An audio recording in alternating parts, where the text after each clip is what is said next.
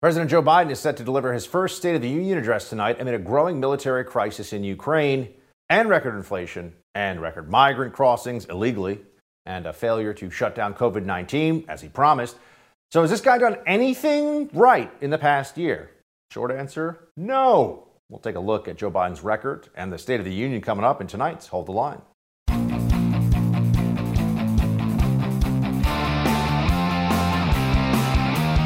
Welcome to Hold the Line. I'm Buck Sexton. The State of the Union is not strong because Joe Biden is the President of the United States. The Democrat Party has generally lost its mind. They pursue policies that have entirely predictable, disastrous results, whether it's an open border. Turns out that's a bad idea unless you want more illegal immigration, but with that comes a lot of lawlessness, loss of sovereignty, and overall, well, what? What do we get out of the continued illegal immigration flow into the United States without the Democrats being willing to say it? Of course, the long term implications are Democrat voters. That's what this is really all about. Crime is rising in cities across the country, has been for over a year now, and the Democrats pursued soft on crime policies. Progressive prosecutors in cities like Los Angeles, New York, San Francisco, Atlanta, Chicago, you name it, soft on crime, more crime. Not a surprise. Spending money, turns out that's bad. It creates inflation when the government spends trillions of dollars that it does not have. And that's a bad thing. Inflation hurts, especially people that rely on wages and don't have substantial assets or savings. Although it does erode the savings of everybody, inflation's a bad thing. High gas prices, a bad thing. A lot of problems out there. And to top it all off, I'll shut down the virus. I won't shut down the economy. That was the major promise that Joe Biden made. Here he is promising just that. Play it. What I would say is, I'm going to shut down the virus, not the country. I'm not going to shut down the country. I'm going to shut down the virus. I'm going to shut down the virus. I'm going to shut down the virus. I'll shut down the virus, not the economy. I'm going to shut down the virus. Once we shut down the virus, I'm going to shut down the virus. I'm going to shut down the virus. I'm not going to shut down the country, but I'm going to shut down the virus.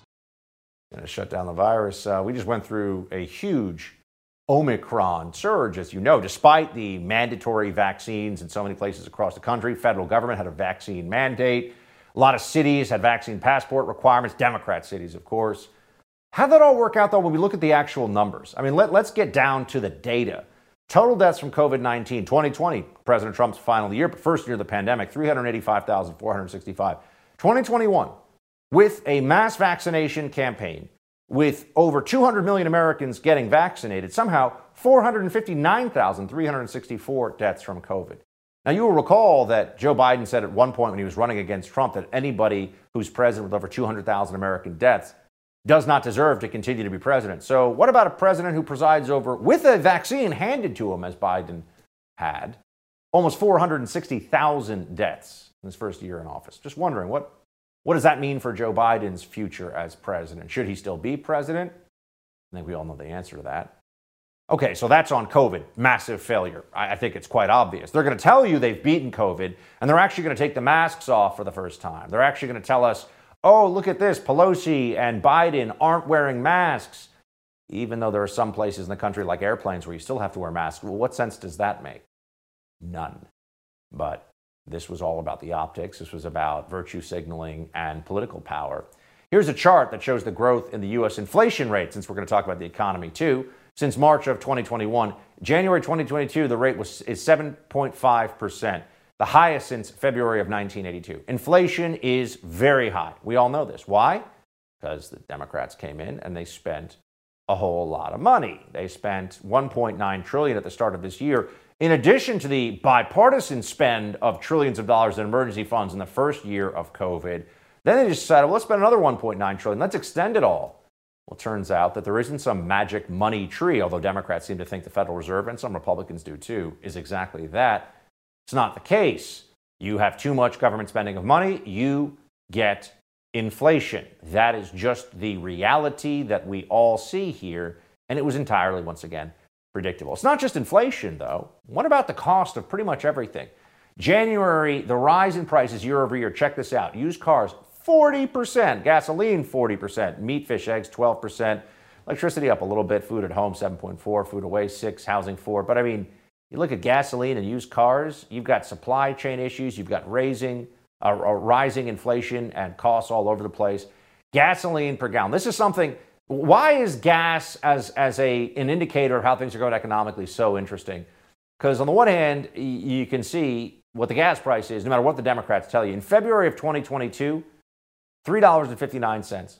February 2021, 272. That's a big difference, folks. What's going on here? Why do we have such a surge in gas prices? Well, there are a lot of reasons. Complicated global market, sure. But Democrats like to limit and make it hard for gas, uh, for fossil fuel exploration and refining companies to do what they do.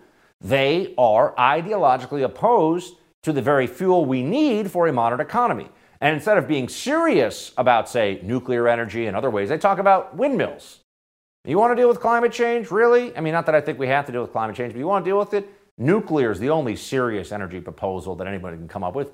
What? Hydro and wind? Give me a break. And while we're talking about disasters, the southern border is a open border disaster. There's lawlessness all over the place.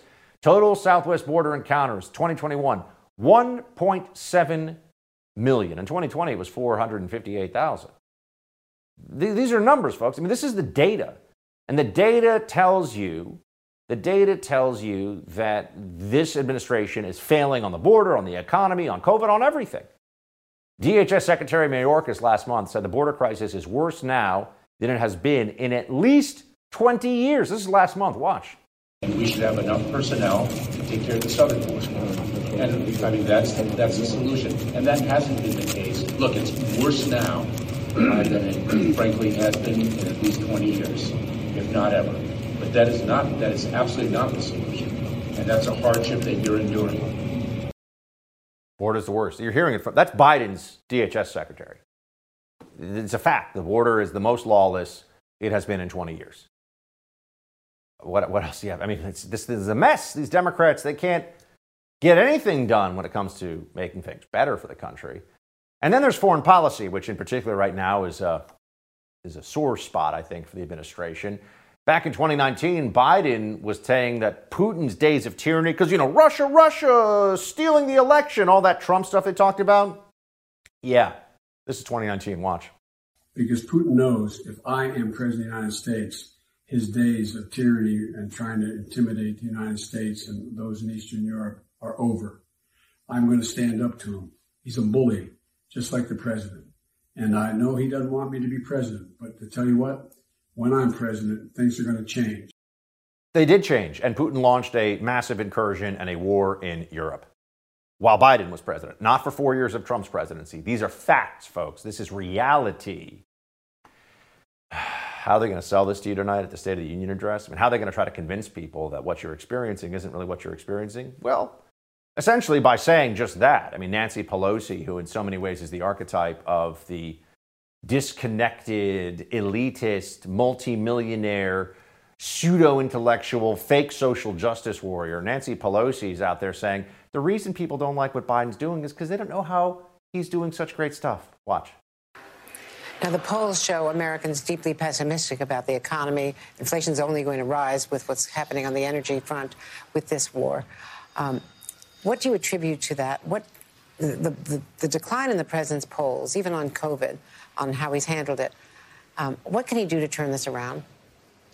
Well, I think tonight's going to be very important because for people to appreciate what the president has done and that working together with the Congress, they have to know what it is. President Lincoln said public sentiment is everything. With it, you can accomplish almost everything.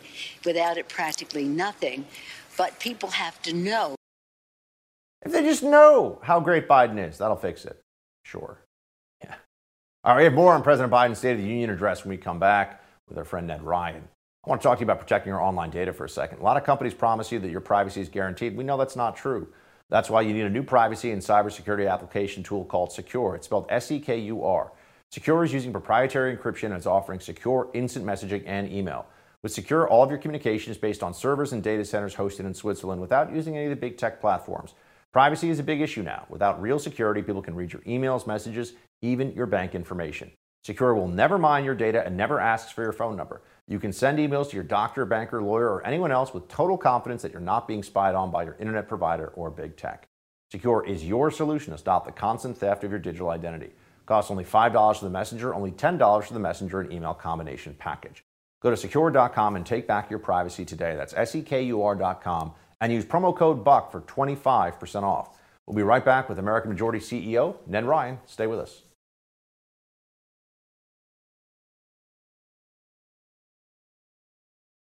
President Biden is getting ready to deliver his State of the Union address with the lowest job approval rating of his presidency.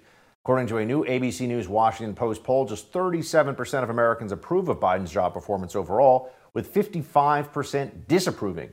That includes just 30% approval among political independents.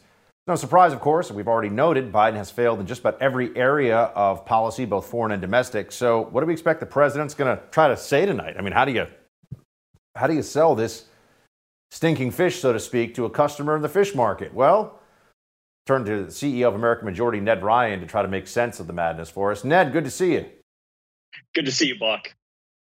Biden doesn't have an easy task tonight because looks pretty bleak out there right now for the regime. How do you think this goes? Well, my take is it's going to be one lie after another lie after another lie, all communicated by a liar uh, as members of his party and the corporate propagandists sit there and bark and clap like circus seals and say what a great State of the Union speech it'll be, when in fact that's in complete denial of reality, Buck, uh, on every front. And, and it's pretty staggering how quickly this has happened. Again, having been in office just over a year, how quickly things have, have turned for the worse, whether it's on energy, inflation, uh, the economy as a whole, immigration, all of these things. And he's now had two major international debacles I mean, it's a pretty long list of failure uh, in just 12 months, roughly. So I don't. He, he's going to try and sell something, and I think most of the American people, as you just referred to in that poll, are, are seeing through it. I've seen polls that show him at about 23% approval rating with independents and 35% overall. Uh, I think a lot of the American people are seeing through this, and they have no answers. Joe Biden has no answers for any of this, and I only see the trajectory getting worse on inflation, on energy costs, uh, in time for the midterms, in which I think the the American people are going to soundly reject Joe Biden and his party. I got to say, the theatricality, very convenient theatricality of removing masks just in time, just in time for this, right? Congress, masks optional. Biden, no mask tonight. Pelosi, I don't know if you saw this, Pelosi's not going to wear a mask tonight, but says she would if she had young children as if like she's 80 basically she's at high risk the kids are at no risk it makes no sense but i kind of like this stuff just because it shows the smart people were the people who knew this was crap all along right. and recognized the mass theater for what it is which you're all going to see tonight when they have unmasked faces suddenly it's safe uh, there's political science at work buck in which the politics have dictated the science because they look at the poll numbers and realize these are pretty brutal numbers on the handling of COVID, mask mandates, vaccine mandates, uh, and all of a sudden, especially after some of the, the results in Virginia, realizing, boy, this could make it even more brutal uh, in the in the midterms this year. So astonishingly, the science has changed almost overnight uh, as, as mask mandates are being dropped everywhere, which is a positive thing. At the same time, uh, it's a shame that it's taken two years to get to this point when, in fact, we knew a long time ago, based off studies and real data and real science, uh, that these masks really offered no protection against this virus.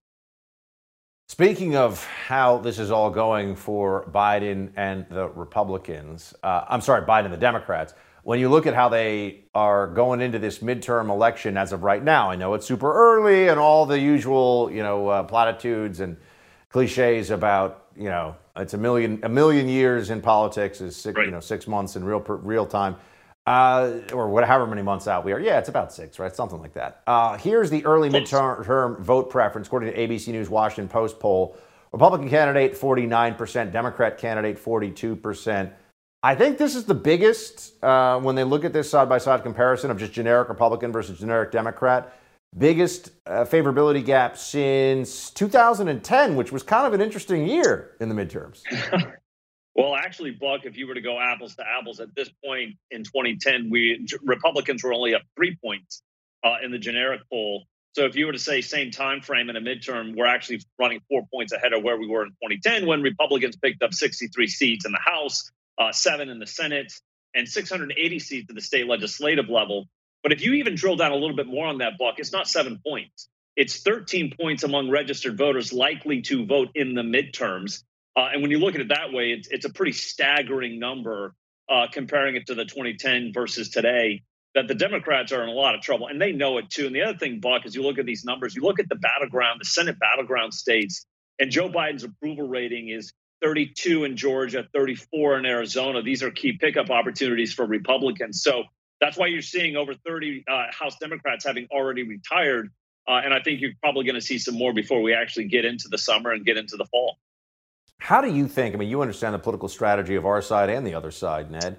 How does Biden try to frame this so that the Democrats have a message going forward to try to? I mean, what what is you know? It's not going to fly with me and you and our and our folks, right. our audiences. But what are they going to say? I mean, how, how do they how do they close this gap and make people think that voting Democrat? Talking about persuadables here, right? Forget, you know, if someone's right triple masked alone outside on their ninth shot, and they think that Biden's done a brilliant job with the economy. I mean, you know, it, it, it's right. something you can't do. You can't do something for those folks. But uh, what about those who are persuadable? How do Democrats? Where do you think they try to convince them that they shouldn't believe their lying eyes? I, I don't really know how you do that, Buck. When you're at 23 to 27 percent with independents, I mean, you are you are so far away from even getting to 50 percent I'm not sure how you get to that point, even if you lied every day from, from now until the elections and have the corporate propagandists carrying water for you every day, spending and spending and spending. I think the American people, a lot of these independents and persuadables, ha- have seen the last couple years, especially the last year, and gone, we're, we're, we're not picking up what you're putting down. We're not going to buy what you're selling. And I think at that point, it doesn't matter all the money in the world, all the corporate propaganda. I, I don't see how they steer clear. It's, it feels like the Titanic headed towards towards an iceberg, and there's nothing they can do. It seems like the trajectory is really starting to get really hardened and settled in, and I'm not sure how they pivot out of it. By the way, the ABC News Washington Post poll also looked at the economy since Biden took office. 54% say it's worse. 27% say it's the same. And speaking of the triple masked eighth, eighth uh, booster shot folks, they're also, I assume, the 17% who think the economy is better. but anyway, gives us some rough approximation. I always say that about 20% of the country are insane Marxist leftists right. for whom reality is, is no impediment to their dreams. So put them aside for a second. 54% say the economy's worse. I mean, if it is the economy, stupid, Democrats are in for a rough fall. Well, it's inflation as well. The new Harris poll today, I think, had him at 28% approval on inflation the American people don't think that he has any answers. And in fact, he doesn't. I mean, the, the Biden administration can be summed up as bad monetary policy colliding with bad energy policy, exploding into inflation. And it's all intentional. These have been intentional decisions along the way. This isn't this isn't a bug, Buck. This is a feature. All of these policies that have resulted in the inflation and terrible economy. And I don't think that they have figured out a way to get out of it because they're fully committed to it based on deep belief and man-made global warming and a variety of other other issues. I, I, don't see how they turn this around because they are committed to this, and they're hoping that somehow the dirty little peasants uh, will actually buy into what their betters are telling them. And I just simply don't see that happening. In fact, I think we're looking at 2010 and maybe even 2010 on steroids by the time we get to the fall if, if things continue on this trajectory. And I see no reason why the trajectory will change, Buck. Ned, real quick, uh, we're, we're pretty much out of time. I just want to know what is your target for Republican pickups in in the House this fall? Just give us a sense of that. What's the target? Uh, I, I, I, would say no less than 40, but we might exceed 2010. I would say in the Senate, it's probably three to four, maybe up to six. Love it. Ned, we'll be talking to you, buddy. Thanks for being with us. Thanks, Buck. Shelling continues in major cities around Ukraine as Vladimir Putin continues his offensive in the embattled country. We come back, we'll discuss the latest with Heritage Foundation Senior Research Fellow and Army veteran Dakota Wood.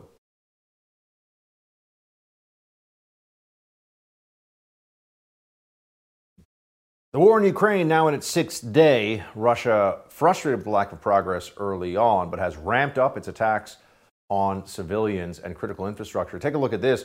Russian missiles targeting a government office building just steps away from the center of the second largest Ukrainian city, Kharkiv which was allegedly an assassination attempt. Late last night, Ukrainian President Zelensky accusing Russia of war crimes in its bombardment of Kharkiv, stating, quote, Kharkiv is a peaceful city. There are peaceful residential areas, no military facilities. Dozens of eyewitness accounts prove that this is not a single false volley, but deliberate destruction of people. The Russians knew where they were shooting. They will definitely be, there will definitely be an international tribunal for this crime. It's a violation of all conventions. No one in the world will forgive you for killing peaceful Ukrainian people. All right, for the latest on this, let's bring in Senior Research Fellow at the uh, Defense Programs at the Heritage Foundation, Dakota Wood. Dakota, thanks for being with us. Uh, great, my pleasure. Thanks for having me on. I wish we were talking about better things. You know. Yeah, I know. I think unfortunately it's likely to get worse than days ahead. Yes. In just five days, 56 missile strikes, 113 cruise missiles launched uh, at Ukraine by Russian forces. It seems these attacks are becoming uh, more indiscriminate, becoming uh, or, or, resulting in higher casualties. I mean, what what are you seeing here? Is this all part of the escalation that we should have been expecting now for a while? What do you see happening?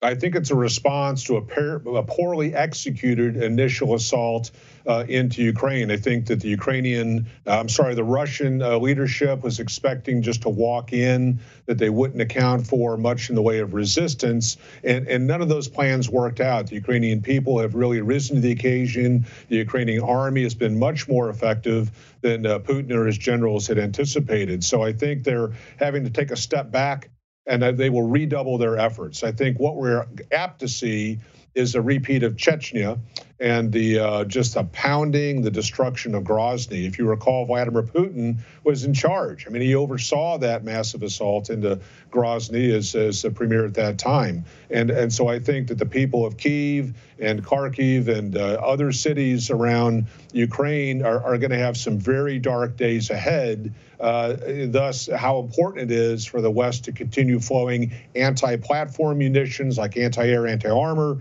uh, replacement, uh, you know, rounds for those things and additional ammunition supplies. There's satellite imagery that's making the rounds online showing a Russian military convoy stretching for 40 miles in length heading towards Kiev, and people are now concerned that this could be essentially the force that will be used for a full on siege of the Ukrainian capital. What's your assessment? uh, it's impressive and not, and, and, it's not a contradiction. I mean, I was part of the uh, the ground force that moved from Kuwait into Iraq in uh, 2003, and we would have convoys of 120, 150 uh, trucks long, you know, four and five abreast. So, you know, this is the nature of big war and the world has kind of forgotten what big war looks like. So along that single stretch of uh, road stretching 40 miles, a lot of fuel, ammo, uh, engineered materials, medical supplies, food, all those things, but it's also an extended line of supply. So if we have any kind of guerrilla activity, uh, locals that decide to uh, intervene in some way with uh, anti-vehicle munitions, it can also be viewed as a target. So yes, uh, an extraordinary effort being made by Russia to encircle and strangle um, uh, the uh, the major city there in Kiev, the capital, and to reprovision its forces for this pounding, which is what they're really going to have to do from a Russian standpoint. But it also presents, if you're in war, a target of opportunity to continue to attrite uh, these uh, logistical components of the Russian effort. What are some of the, in your mind, Dakota, the, the key variables in whether or not the Ukrainian defense forces, to include just civilian militia, which seems to be an increasingly large component of this, they're handing out rifles to thousands of military age males. There's a prohibition on men 18 to 60 leaving the country. So, assuming that there is the broad scale taking up of arms that that's being reported, there'll be a lot of manpower. What are some yeah. of the areas that are going to be determining whether or not that manpower is effective in continuing to hold at some level the Russian offensive at bay? Stick to itiveness. I mean, just the relentless will of the Ukrainian people to stay in the fight instead of giving up. If they give up, then all is lost. That you know, Ukraine will become a vassal state, if not, uh, you know, a, a, territory brought into Mother Russia, and they'll never see another free day. I mean, this is the direction that all this is going. So for Russia, this is a war of choice. Uh, purely by decision of Vladimir Putin. For the Ukrainian people, it's a war of necessity, of survival. And so I think those differing motivations, you know, a lot of the Russian troops, uh, based on accounts that we're seeing and reading, they don't even know why they're there. You know, why are they uh, assaulting cousins or you know relatives, uh, certainly culturally and historically uh, in this setting. Whereas for the Ukrainians, uh, you know, it's a it's a war of subjugation, and so if they don't win this thing, uh, their lives will never be the same. So I think that staying in the fight, so long as they can get provisions, you know, ammunition, uh, food, those sorts of things, that they can adopt different approaches. Some working internally but the rest of the country working from outside of that perimeter around Kiev. And so I think some very innovative tactics will probably come up. Uh, you know, war is the, uh, the mother of necessity and invention, you know, th- these sorts of, of, phrases, but they're rooted in reality. So I think as long as um, their president stays in the fight, the people stay in the fight, uh, it could be a really long, costly haul for Russia. Now, where that leads, again, it's all in the mind of Putin, uh, but, but it could be very ugly on both ends.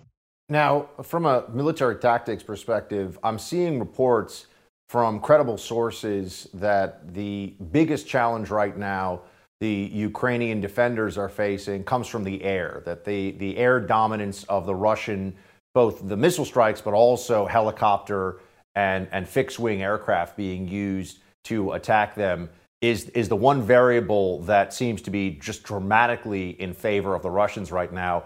How can the Ukrainian defenders try to deal with that? What does it look like when you're when you're outgunned in the sky? What do you do from down below so that you're not getting crushed from the air? Well, uh, Putin does not have a limitless supply of precision guided munitions, PGMs, right? Where uh, an aircraft at 20,000 feet gets targeting data, drops a smart bomb that goes through an apartment window or something like that. I mean, that is not uh, inexhaustible, right? So they're they're expensive. They have them in limited numbers, and I think they're going through them at a pretty rapid rate. So if they want to get accuracy uh, with other types of munitions, they'll have to drop down in altitude. That means that if ground forces have uh, shoulder fired, you know, uh, uh, man portable air defense systems like the Stinger, they can really keep at bay some of this air power, attack helicopters, transports, uh, aircraft that have to come low for any kind of strafing or rocket runs. So they could keep that air umbrella uh, higher so that it's not as accurate. And again, they don't have limitless ammunition. So this is going to be a war of wills in, uh, in this sense. And uh, and I think that people on the inside of that perimeter, uh, you know, the great folks of London during World War II and during lots of blitzkrieg, you know, air assaults from the, the German Air Force, you know, in that in that era, show that you can really take a pounding, continue to survive, and, and continue to battle back. And and I'm expecting that's what we're going to see from the Ukrainians. Dakota, appreciate the expertise, my friend. We're going to need you more in the weeks ahead, I think. So stick around, all right? Thanks so much. Anytime. Thank you. As the world watches the violence in Ukraine, some people are delivering an important reminder. We've still got a lot of issues here at home, too. When we come back, senior columnist at townhall.com, Kurt Schlichter, is going to give his perspective on the conflict and what we need to think about back here in the U.S. I want to discuss protecting the most valuable asset you, home for, uh, you own for a moment, your home. How devastated would you be if a criminal stole all the equity in your home? This crime is happening all over the U.S., and there's one company standing between you and these thieves Home Title Lock. The FBI calls home title fraud one of the fastest growing crimes, which is why you need to go to HometitleLock.com, America's leader in home title protection. Here's the problem the deed to your home is the only document that proves you own it, and the deeds to all our homes are online now. In minutes, a criminal can forge your name off the deed to your home and refile as the new owner. The crime can cause you to spend a fortune in legal fees when thieves take out loans in your name. It can even lead to eviction. Common identity theft services do not protect you from this crime. HomeTitleLock.com is your peace of mind that the deed to your home is protected. Visit HomeTitleLock.com. Again, that's HomeTitleLock.com. Kurt Schlichter of Town Hall joins us when we come back.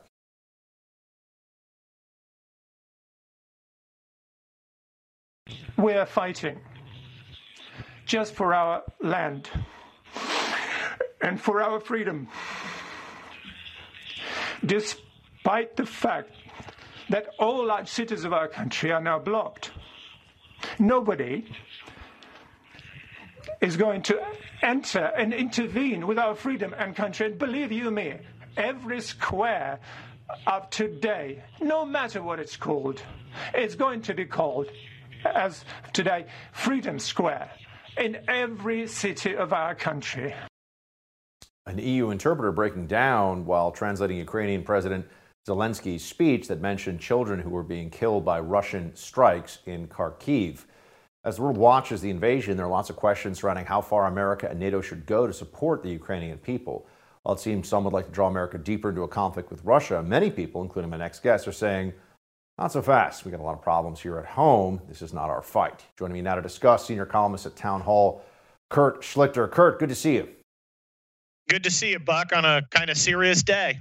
Yeah. So this is the White House press secretary. I wanted to have you react to this because r- right now, Kurt, it, it, feels like there is a something of a bipartisan consensus, um, as much as there can be one. There's always different opinions, but politically speaking, it feels like non-intervention feels pretty bipartisan. Here's Jen Psaki saying that they do not support a no-fly zone. Listen.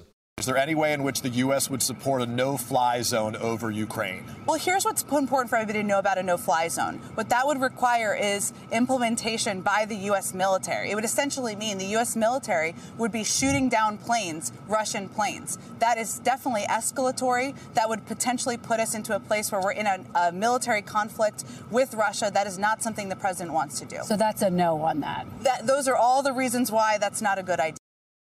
She, she gets the basics right there, to be fair, and she says it's not she, a good idea. Do, do you trust? Do you trust the Biden regime is going to stay with this? It's not a good idea.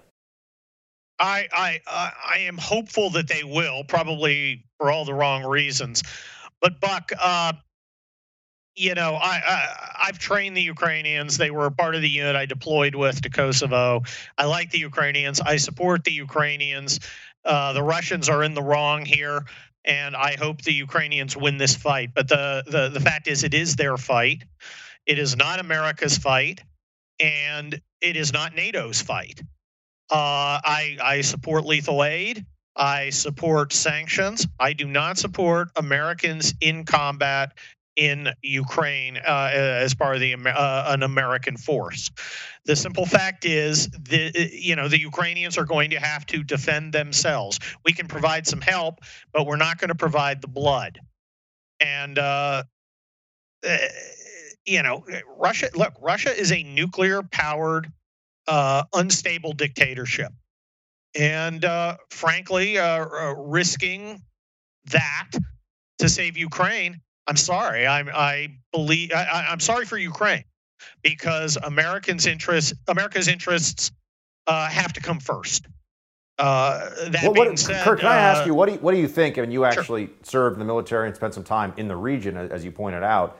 Yeah. What do you think Putin's response would realistically be if, let's say, in a week, a few weeks passes, and all of a sudden the U.S. says, well, you know, we are going to set up a limited no fly zone corridor to allow for the refugee flow out of Ukraine, and we'll shoot down any Russian planes that come within our airspace. How, how do you think Putin would respond to that? Uh, I don't know, and that's the problem. I, I, don't know. I mean, he could engage American uh, aircraft. He could shoot some down. He could asymmetrically attack either cyber or maybe missiles at the airfields in Eastern Europe where our planes would uh, operate out of. And of course, we'd have to build up our aircraft there uh, significantly before we had the capacity to do it. Uh, he might launch a ground attack into the Balkans. He might use a tactical nuclear weapon. He might use a strategic nuclear weapon. I don't know. And I am unwilling to put the lives of literally tens of millions of American civilians at risk. Uh, of uh, the whim of a guy whose stability is in question, uh, whose health is in question, and who is a, a, you know a, a, certifiably bad person. And I know there are people out there who would say, "Well, that's harsh or that's selfish." Uh, uh my my objective is protecting Americans, and I have to do what's right for Americans. I, am starting to already see this. In the early days of it, it was it, it felt like a, a, a general, as I said, a consensus about non-intervention. But already you're seeing popping up here and there, a member of Congress even saying there should be a no fly zone. Uh, a, a Democrat politician in Florida, I forget what office she's running for, saying we should just start launching missiles at Russia to stop them from this. I mean, you are seeing this starting, and there's also going to be a higher emotional impulse that a lot of people are feeling because the casualties are going to go up. I mean, it's terrible, it's a yes. tragedy, war is hell, it's awful. But given the Russian advance here, it looks like we're going to have more casualties. Here, for example, is a Ukrainian reporter confronting Boris Johnson in Poland. Watch this, Kurt. We're now going to go to a question from, uh, from, from Ukraine. You're talking about the stoicism of Ukrainian people, but Ukrainian women and Ukrainian children are in deep fear because of bombs and missiles which are going from the sky. And Ukrainian people are desperately asking for the West to protect our sky. NATO is not willing to defend because NATO is afraid of a World War III, but it is already started. And these are Ukrainian children who are there taking the hit. You're talking about more sanctions, Prime Minister, but Roman Abramovich is not sanctioned. He's in London. His children are not in the bombardments, his children are there in London. Putin's children are in Netherlands, in Germany, in mansions. Where are all these mansions seized? I don't see that. I see that my family members, that my team members are saying that we are crying. We don't know where to run. This is what is happening, Prime Minister. Kurt, the emotional appeal. Look, it's real and it's horrible what's going on in Ukraine. No, but it no, feels like it- the, it you know, it feels like the emotional appeal is going to turn, turn very quickly into forget what we said about non-intervention unless we watch ourselves very closely. Well, the, the, the proper answer to her is no. We, we, we, we aren't going to. Uh, uh, uh, my Look, I'm an American. American children come first. And, and, and maybe you think that's hard. Maybe you think that's selfish. I'm indifferent to that because my oath is to the United States of America. Um, the fact is, we haven't even uh, used the most effective sanction, which is unleash America's energy industry, because you know the the Democrats don't want to commit heresy to the angry climate goddess. So Russia, so we're we're effectively buying and and subs, buying Russian oil and subsidizing uh, uh, the Russian military, but we won't do that. But you know, uh, uh, uh, you know, there's this Democrat and you know Adam Kinzinger, who's a halfwit anyway, uh, happily talking about going to war. Look, there, America. I believe what I learned in the War College. American vital interests are those interests we go to war over. Ukraine is not. eh, Ukraine is an American interest, to be sure. It's not a vital interest that requires us to go to war. And that's just the harsh reality of the situation. Doesn't minimize uh, my respect for the Ukrainians who I worked with, who I hope win. I hope they drown the Russians in a river of Russian blood. Uh, and I think most Americans, if we were in Ukraine and Ukrainians, would uh, uh, uh, jump out to defend our country as they are doing. I'm proud of them. I want to give them weapons, but I won't give them American lives, and I won't Kurt. put America at risk. Appreciate appreciate the perspective. Good to see you as always. And by the way, Kurt's book is out for pre-order uh, right now. Kurt, what's the name of the book? The book is We'll Be Back The Fall and Rise of America. You can order it on Amazon right now. It's coming out in July, but you know, order it now. Kurt, thanks so much. Good to see you. Thanks, Buck. One Biden advisor blames the president's low approval rating on the fact that COVID in Russia put Americans in a bad mood. Yeah, we'll discuss that coming up and other things in quick hits.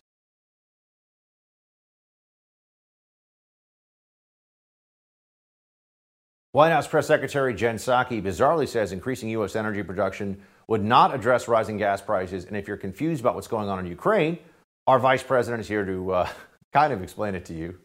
Let's get into that in quick hits. First, uh, here is the situation right now. Uh, Democrats, they don't really have any cards to play. They have had a really bad year. Didn't work out the way that they said it would. Joe Biden looks buffoonish, inept, incompetent. It just looks like a mess. And what are they going to do about this? How do they change this around? How do they try to explain this to the American people? Well, here is Biden's advisor, Mitch Landrieu, on the very low approval numbers. I mean, you look at what's going on. Biden, it's not just that the numbers are low, that they keep getting lower. It's almost, almost like the more the American people see what a Biden administration is like, the less they like a Biden administration. Mitch Landrieu is doing the best he can to try to explain this one. Watch. Now, when COVID is, is, is beating you to death, uh, literally, and, and you have an international, you know, incident like we're having, um, and it runs costs up, it can make everybody, you know, pretty angry and put you in a bad mood. Notwithstanding that, that this president has done a spectacular job in the last year shepherding this country. Americans are in a bad mood. Maybe, maybe I mean, look, I hear Mitch Landrieu's, Landrieu's a nice guy. I mean, you know, look, what, what else are you going to say? But maybe they're in a bad mood because America's not doing so well because Joe Biden's a bad president. Isn't that a possibility here? Something we could at least think about for a moment.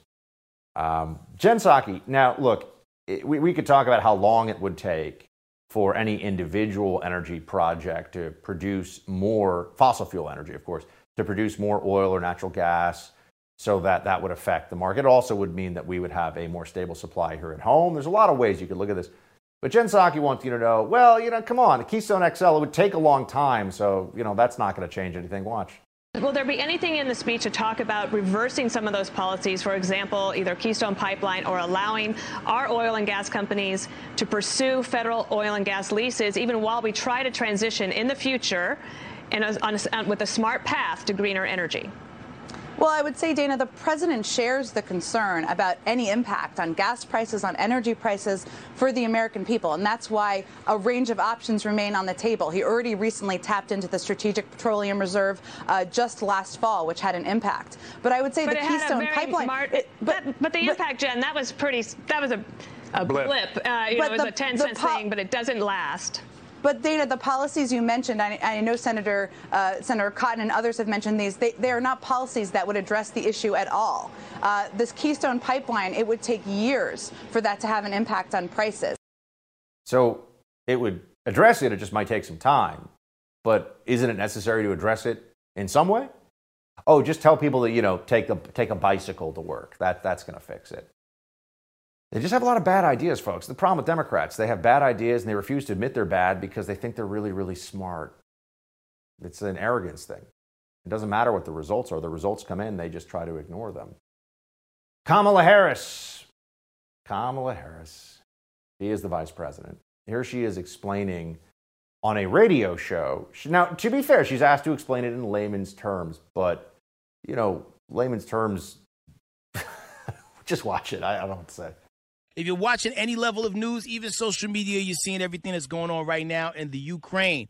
Break it down in layman's terms for people who don't understand what's going on and how can this directly affect the people of the United States. So Ukraine is a country in Europe. It exists next to another country called Russia. Russia is a bigger country. Russia is a powerful country. Russia decided to invade a smaller country called Ukraine. So basically, that's wrong. Okay, I mean she's she says it's true, but thought maybe we could do a little little higher level analysis from the vice president than basically spelling out the word Ukraine for all intents and purposes. And yeah, it is a country in Europe. That is that is true. Uh, on to a more serious uh, serious discussion of Ukraine. Here's Indiana Congresswoman Victoria Spartz talking about the crisis in Ukraine and uh, watch. We have an obligation and duty to save this world, help Ukrainian people to survive. And this president need to get this act together and exercise some leadership. What's happening under his watch is atrocity. What he's doing to this country and to the world is unforgivable.